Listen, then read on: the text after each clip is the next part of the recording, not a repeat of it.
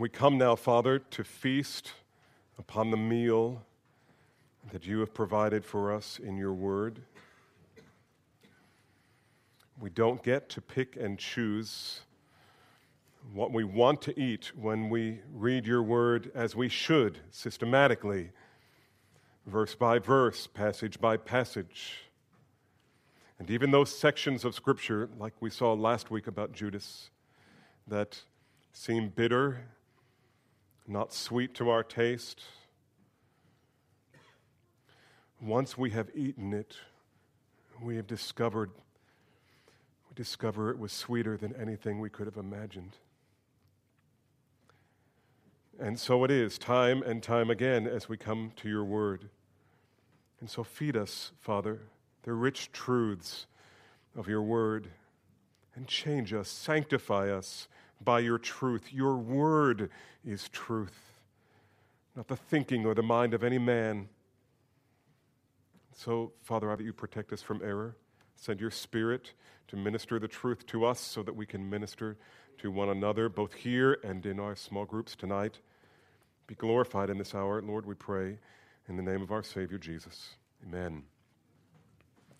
I'm going to ask you to stand with me. We are in John chapter 13, beginning with verse 31, and uh, let's read this section together. The passage before us this morning is all about the glory of Christ. It's about how the Father glorifies Jesus, and it's about how we get to participate in that by glorifying Jesus through loving one another. So let's read this text together. John 13, beginning with verse 31. Therefore, when he had gone out, Jesus said, Now is the Son of Man glorified, and God is glorified in him. If God is glorified in him, God will also glorify him in himself and will glorify him immediately. Little children, I am with you a little while longer. You will seek me, and as I said to the Jews, I now say to you, where I am going, you cannot come. A new commandment I give to you that you love one another, even as I have loved you, that you also love one another. By this, all men will know that you are my disciples if you have love for one another. Simon Peter said to him, Lord, where are you going? And Jesus answered, Where I go, you cannot follow me, but you will follow later. And Peter said to him, Lord, why can I not follow you right now? I will lay down my life for you. And Jesus answered, Will you lay down your life for me? Truly, truly, I say to you, a rooster will not crow until you deny me three times. May the Lord richly bless us this morning through the preaching and reading of His Word, and you can be seated. There are a number of things happening in this text, obviously, but the primary message Jesus is giving His disciples is about His glory. The glory of Christ. I believe Jesus is teaching us here that there are too many me- two, two primary means by which his glory is to be manifest to the world. First, first is the glory of Christ shown in his cross work, his cross work. And secondly, is the glory of Christ shown through our love work. And so we have cross work and we have love work. We have the work that the Father is doing through the Son on the cross, and we have the work that we get to participate in in glorifying Christ through loving one another. Jesus' work on the cross is the primary means by which the Father glorifies the Son, and our work of love is the primary means that we get to glorify the Son and thus prove to be his disciples. And so let's look at this one at a time. This section we're really going to break into two parts, and that last section there, 36 through 39, we'll just touch on briefly and probably not spend much time on even next week. So, number one, the glory of Christ in his cross work.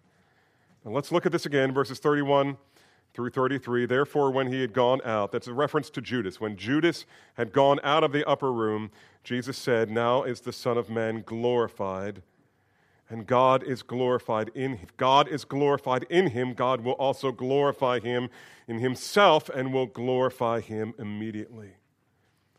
Little children, I am with you a little while longer. You will seek me. And as I said to the Jews, now I say to you, where I am going, you cannot come. It is the night before the crucifixion.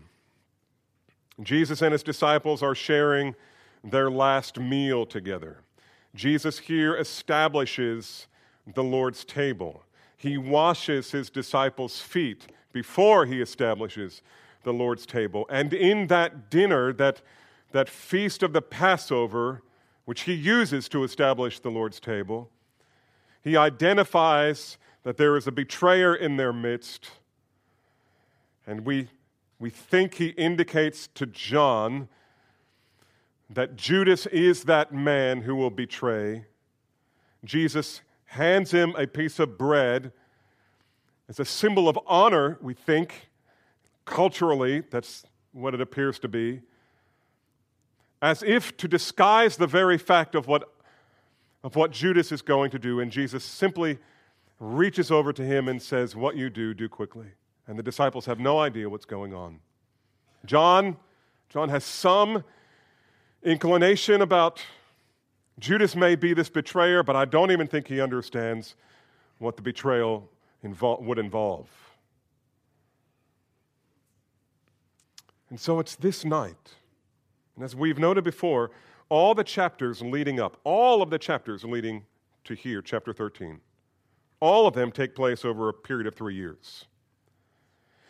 For the next five chapters, chapters 13 um, through 17, we need to understand that those five chapters take place in one night.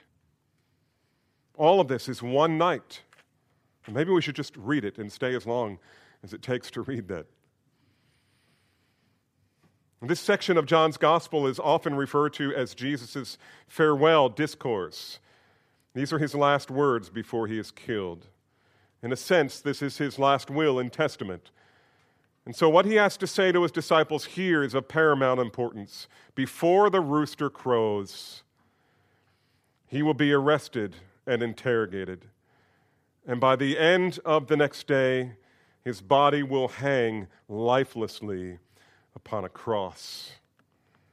And all of it is set in motion by Judas's exit from the upper room.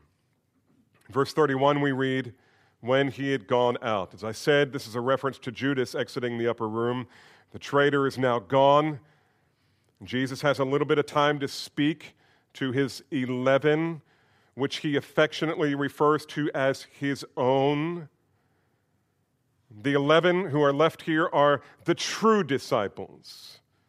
They will be the true apostles. These are the men who will lay down their lives in service to the Lord. And, and Jesus makes mention of that. You will follow me.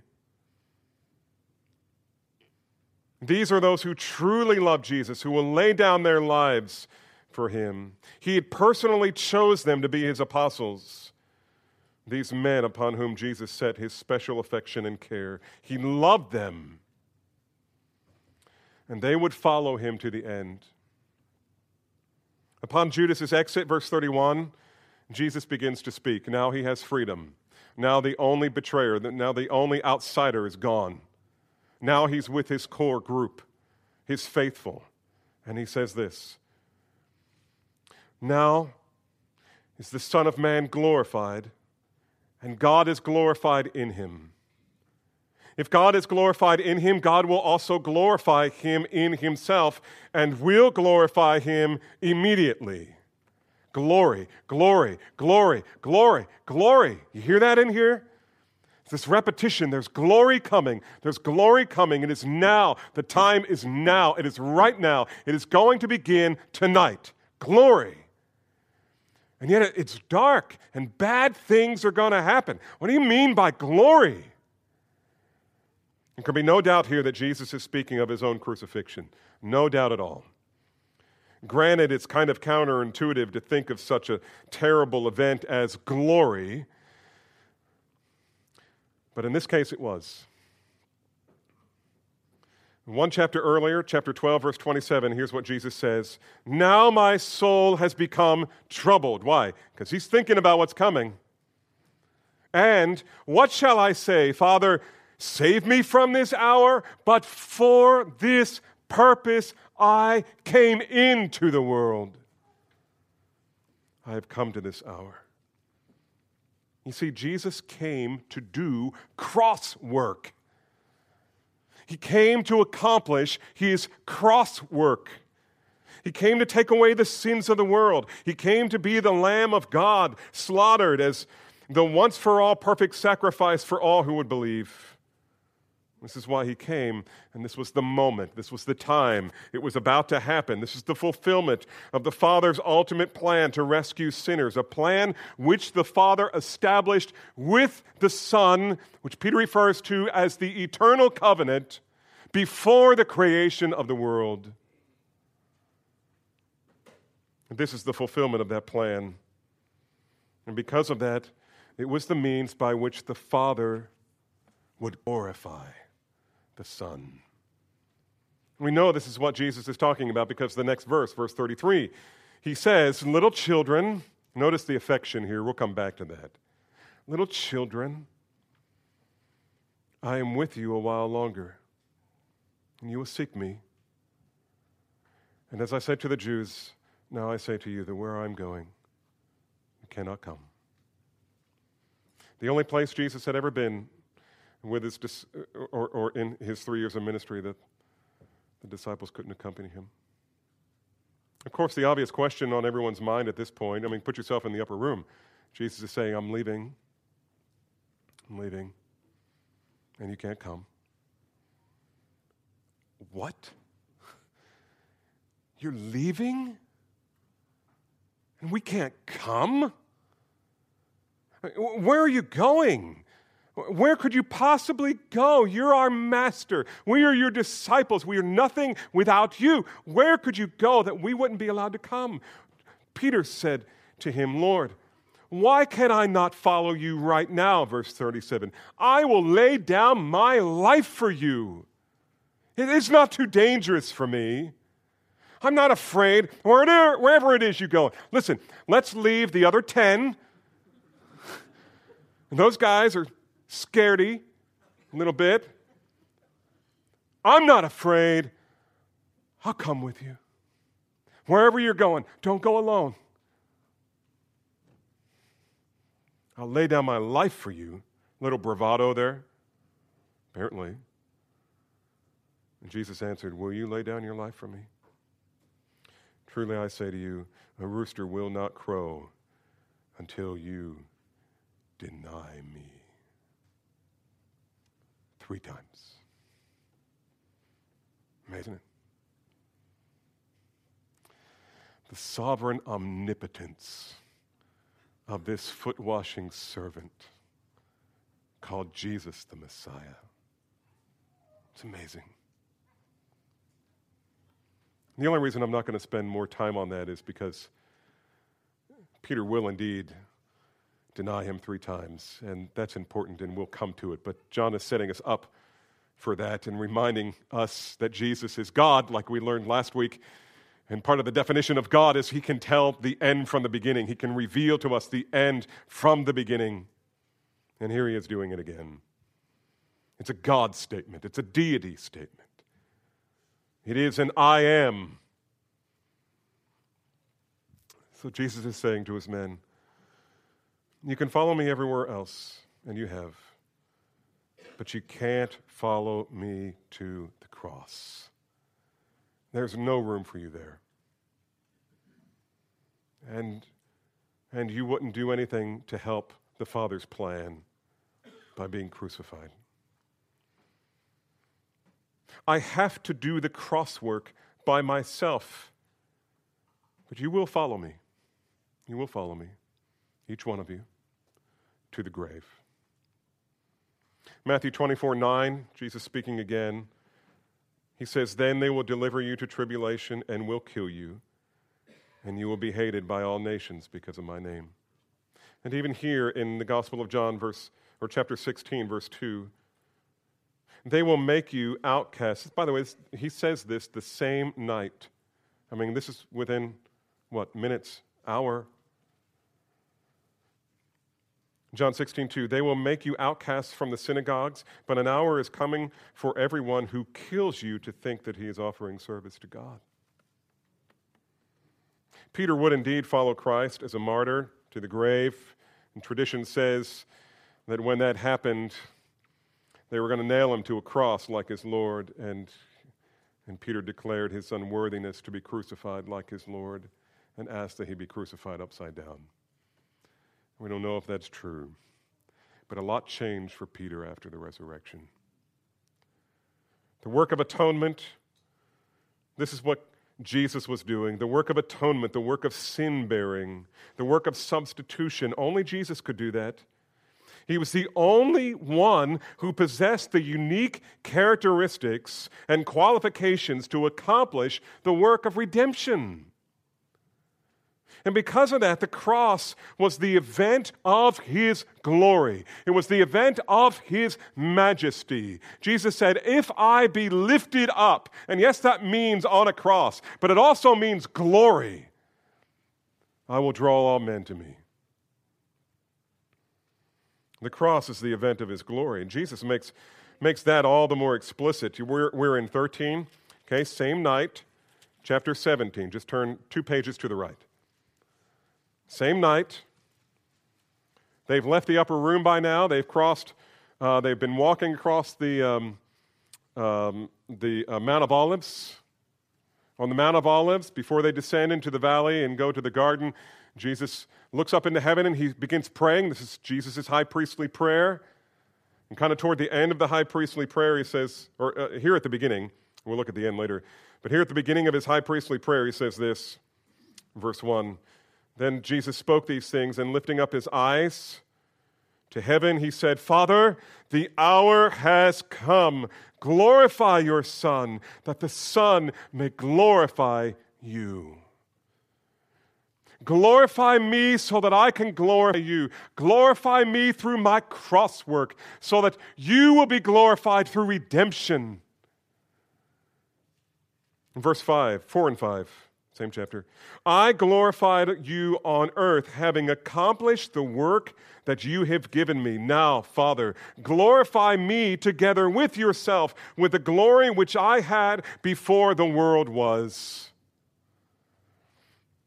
What does that mean for the Father to glorify Jesus? What does it mean for God the Father to glorify the Son? It means that the Father will set on display before men and angels and demons alike the invisible attributes of Jesus that make him eternally glorious. And through the cross, God will show the world that Jesus is glorious both in his person and in his work. Let me just give you a sample. Jesus is glorious in his person. Look, there is no one like him. there is no one. To whom will you compare the living Christ? There is none like him. He is infinitely holy. He is the only person as holy as the Father. And only a person who is as holy as the Father could become the spotless Lamb of God to bear the sins of the world. Not only that, but he is the personification of infinite love. John 3:16.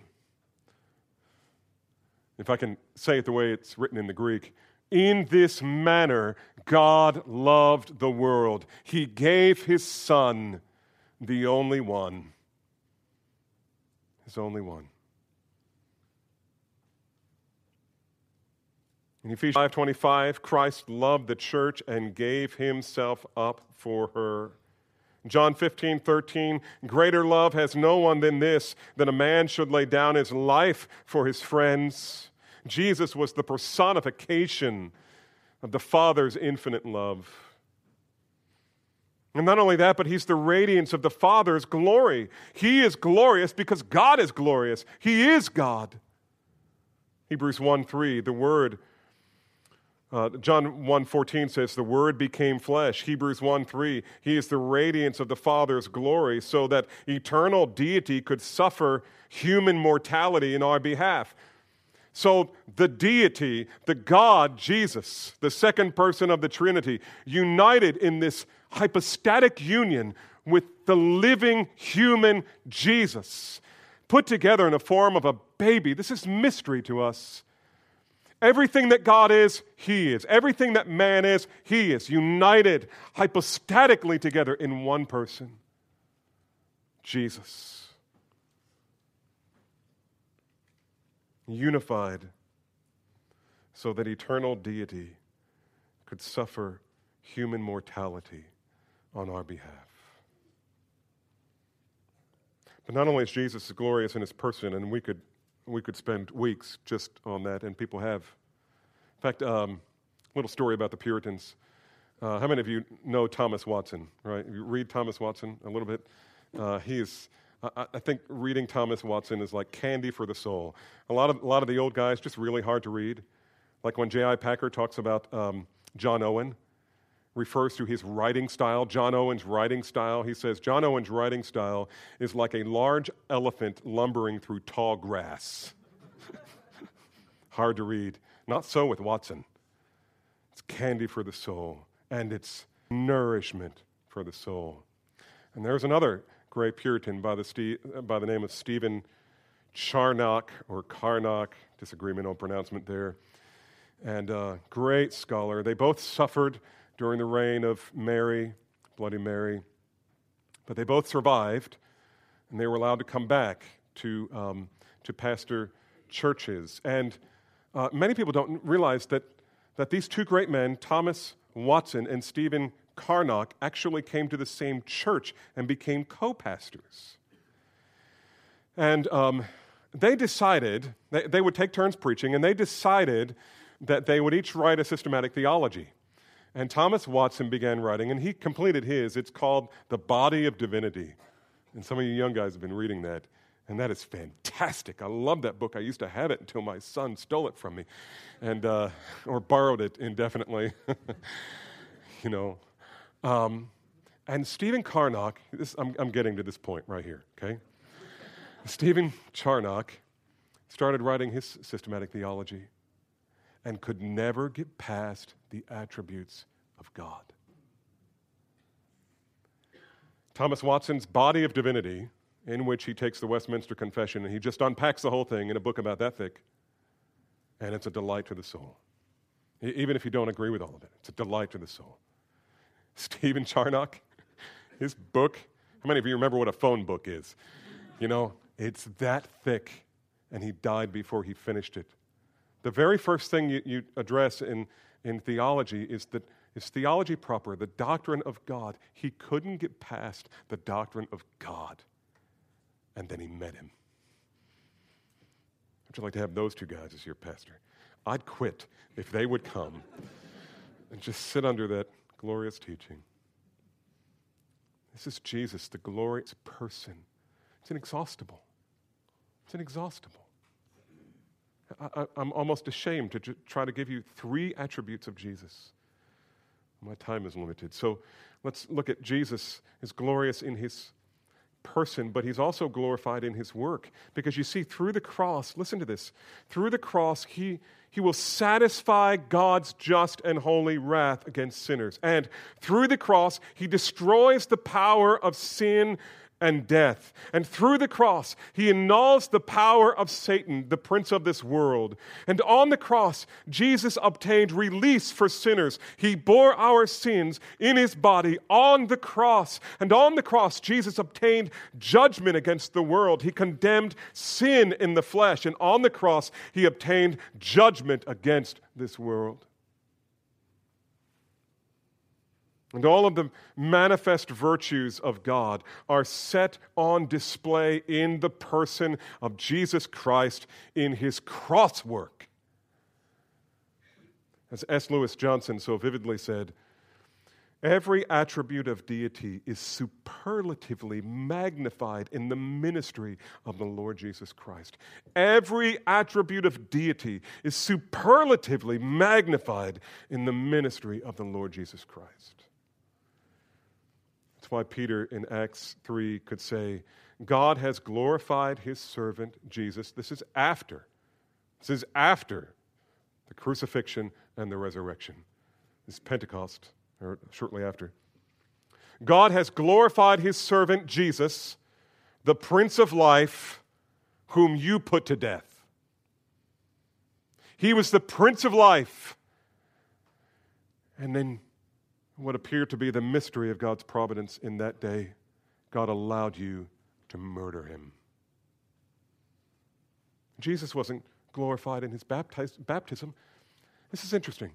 You think about times when Jesus, you know, in the, in the Gospels, you think, wow, he's really lifted up here, but not glorified. At his baptism, you remember what happened? The Father spoke out of heaven, This is my beloved Son in whom I am well pleased. And the Spirit descended in the, in the form of a dove, something that looked like a dove. That was amazing. And yet, the apostolic authors don't say Jesus was glorified at his baptism. And what about the Mount of Transfiguration? Well, that was amazing. Peter, James, and John got to go to the mountain to pray with Jesus. And all of a sudden, he starts shining, he starts glowing. And then he becomes so bright they can't stand to look at him. A cloud appears, it's the Shekinah of God, and God's voice comes out of the cloud and says, This is my beloved son, listen to him. And there is God revealing Jesus' essential glory. Does that make sense? Essential glory. Essential comes from the word essence. It is, you know, if you, if you, um, if you like pure vanilla, vanilla, vanilla, vanilla, tomato, tomato, whatever.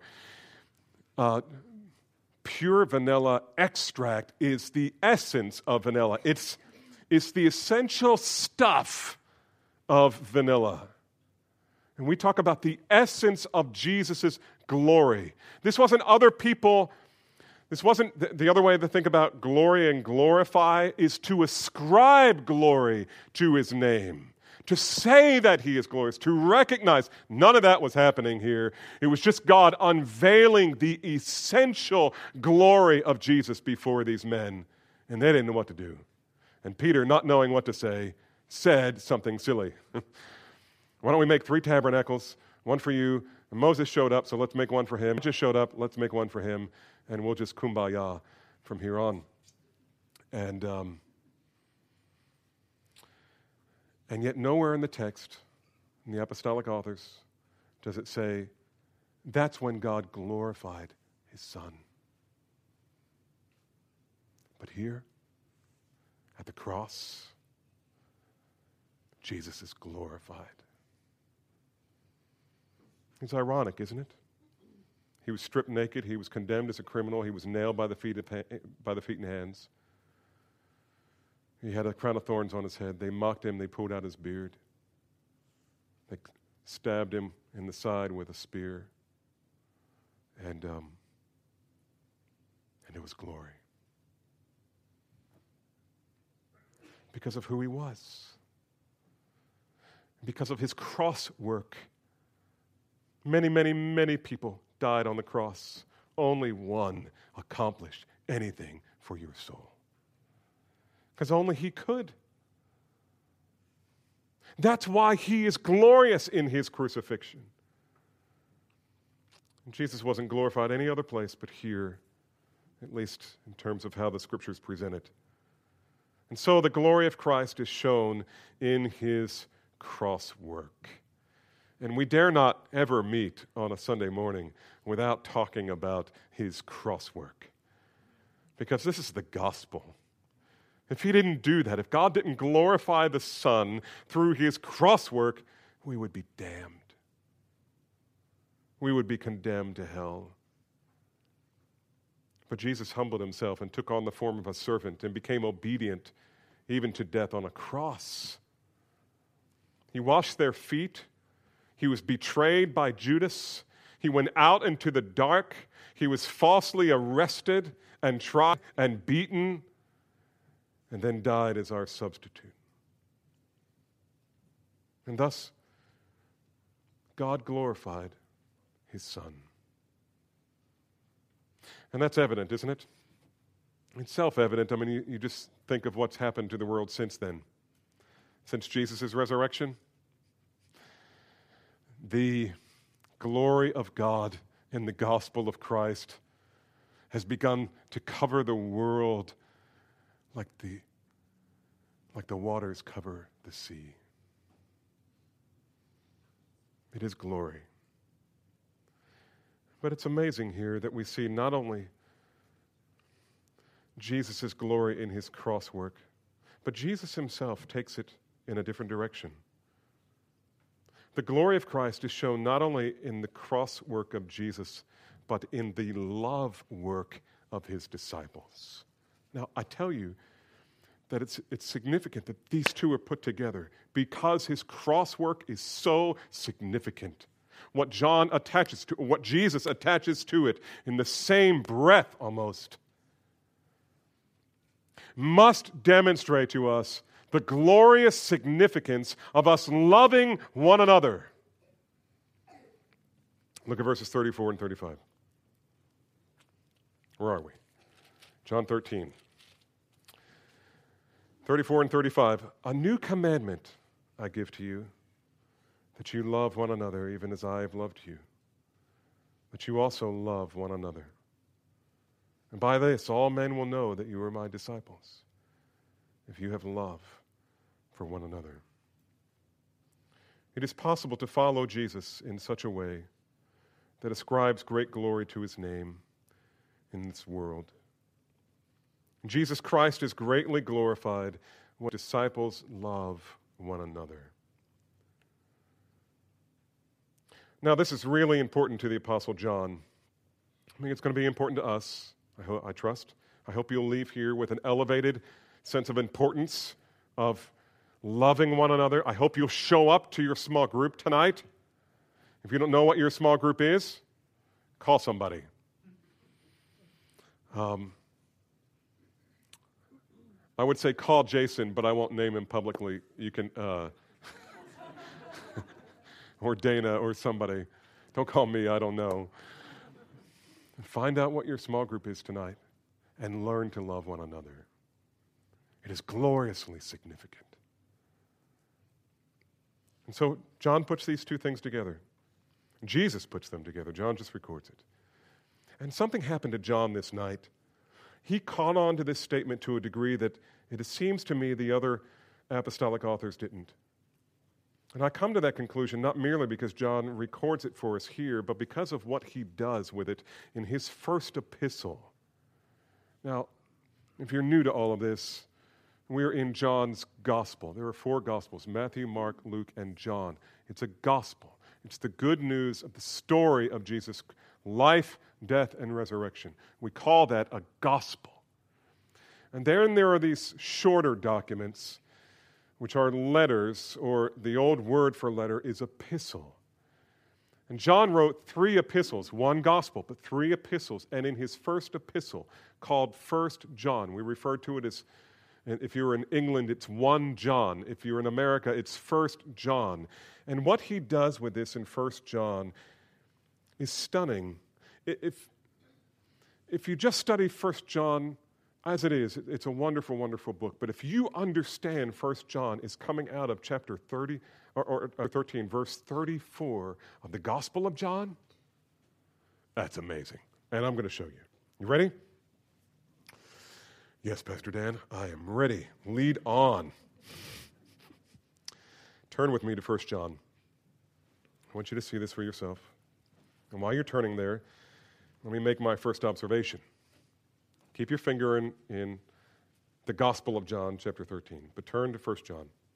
But in the Gospel of John, verse 33, Jesus calls his disciples by a peculiar name. He says to them, he starts this whole thing off by saying, Little children, it's verse 33, little children, and then he says what he has to say. And this was a term of deep familial tenderness and love. The literal translation of little children is this little born ones, little babies. And he's not being insulting. He's treating them like his beloved children. I will often say to my kids, children, come, come here, come sit down, you know, come talk to me, come, children. It's, it's a term of endearment, it's a term of familial love. Little children, little born ones.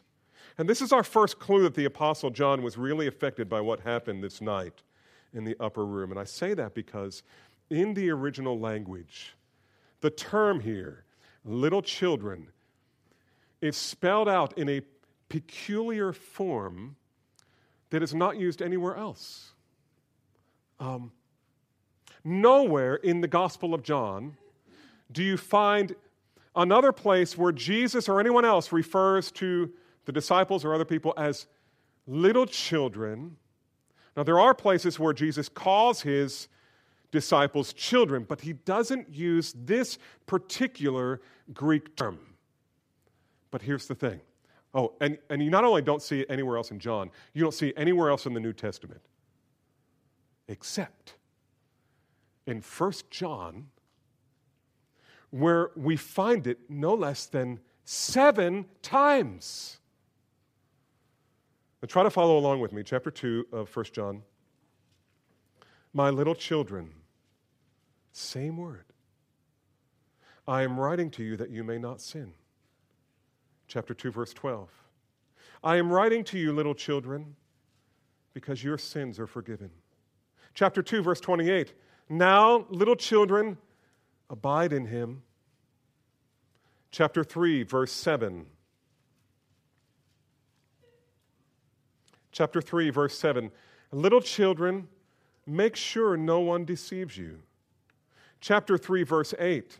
Little children, let us not love in word or in tongue, but in deed and in truth. Chapter 4, verse 4. You are from God, little children, and have overcome them. In chapter 5, verse 21, the very last statement in this book Little children, guard yourselves from idols. I look at this and I say, this is noteworthy. When you're studying the scriptures and you find a unique phrase and you go looking for it in the rest of the New Testament and it doesn't show up anywhere else except in the same author's epistle and it's multiplied. So we see that John worked hard at making disciples of Jesus Christ, and as he did so, he did so with the same familial love that his master did. And not only that, but he presses those who are under his care to love one another as one of the preeminent marks of being a true disciple. Now, back in chapter 13, but don't switch there yet. Uh, uh, I, I want to stay in 1 John. 1334, Jesus says this A new commandment I give to you that you love one another, even as I have loved you, that you also love one another. By this, by this, all men will know that you are my disciples if you have love for one another. So Jesus is saying, the badge of a true disciple, the mark of a true disciple, is he has this love for other people. He loves other people. Doesn't always like them, but he loves them. He serves them, he sacrifices for them. You get the difference? To love is to give what I have that you need because God wants me to, regardless of how I feel. Christians do that. Christians do that. Husbands do that for wives if they're walking in the Spirit. Wives do that for husbands if they're walking in the Spirit. Children do that for their siblings. Theoretically, when they're walking in the Spirit. This is a mark of a true disciple. And that begs the questions um, how do I intend to show, how do I intend to show the world that I'm a Christian? Will I do it by wearing a big cross from my neck? Will I do it by the putting a fish sticker on my car or by the bold and clever message on my Christian t shirt? What about my theology? Will they know that I'm a Christian because I talk theology all the time? And, and you know, it's okay to be known by doctrine and theology, but the truth of God is not static, it is going somewhere. It is moving towards something. It has a goal in mind. And the Apostle Paul makes it clear in 1 Timothy 1 5, where he says, The goal of our instruction is what? Love. Isn't that interesting? The goal of our instruction is love from a pure heart and a good conscience and a sincere faith. And I, and I would just say, those of you who love theology, be careful. By all means, love theology. I love theology. I love reading theology. I love talking about theology. But if your theology does not drive you to love and serve other people, something's wrong with your theology or something's wrong with your heart. Something's wrong with your heart. In 1 John, the apostle makes love for others. Now, listen to this. Okay, we're going to raise the bar here a little because John does. In 1 John, the apostle makes love for others out to be not merely a badge of discipleship, but a test of true discipleship. Now, here's what I'm doing I want you to get, I want you to feel the weight of what Jesus is saying that he is glorified not only in his cross work, but in your love work. And he attaches the two together as almost as if they are of equal importance. And we know that, that his cross work is infinitely more important than anything we do. And yet, from the human perspective, it's as, if Jesus is saying, This is the ultimate of what I am here to do, and this is the ultimate of what you are here to do. I'm here to do cross work. You're here to do love work. God the Father is glorifying me through my cross work. You can glorify me. That's why you exist. What is the chief end of man? The chief end of man is to what? Glorify God. How do you glorify God? Jesus is saying you glorify God the Son by loving one another. This is a mark of true discipleship. And John will take that and say it's not just a mark, it's a test of true discipleship. Do you love one another? Now, it's easy to say, it's another thing to demonstrate, so let me show you. Um,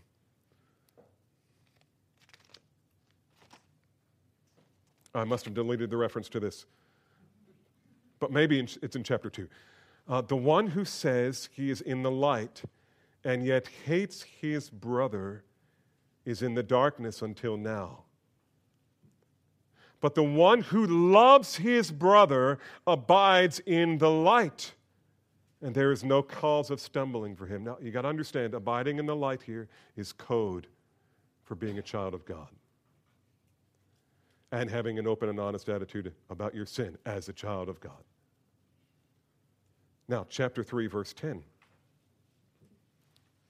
By this, by this, the children of God and the children of the devil. Okay, now notice the stark contrast children of God and children of the devil.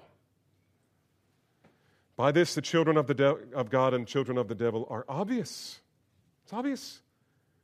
Anyone who does not practice righteousness is not of God, nor is the one who does not love his brother.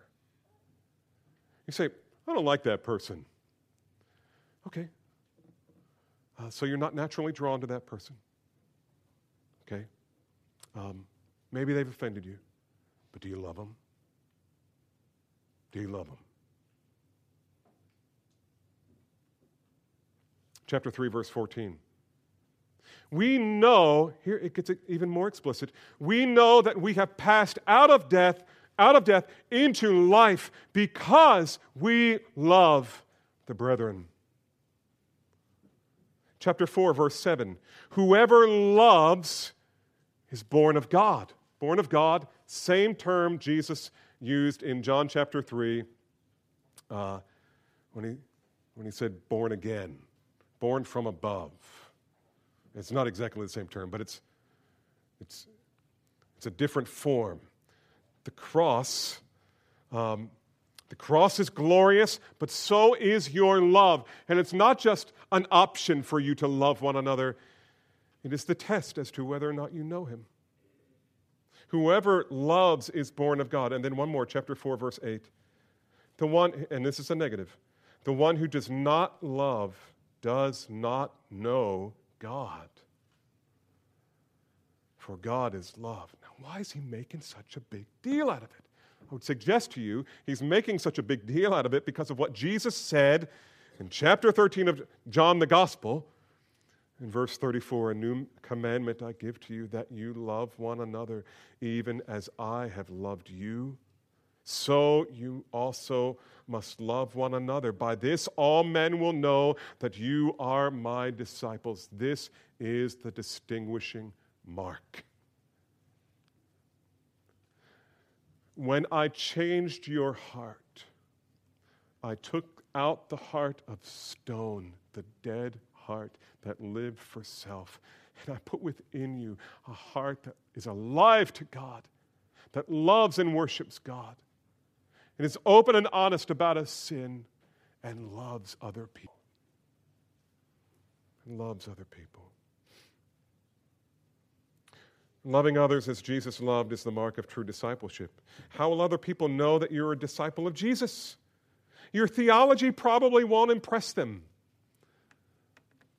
If you go around talking to people about your theology and, and they're not interested, they're not going to appreciate it. Your t shirt probably won't inspire them, no matter how clever and bold. The cross hanging around your neck probably isn't as pretty as the cross hanging around theirs. No, they will know you. They will know you as a disciple of Jesus when they realize that you are loving them in ways that are unexpected and maybe they have never seen before.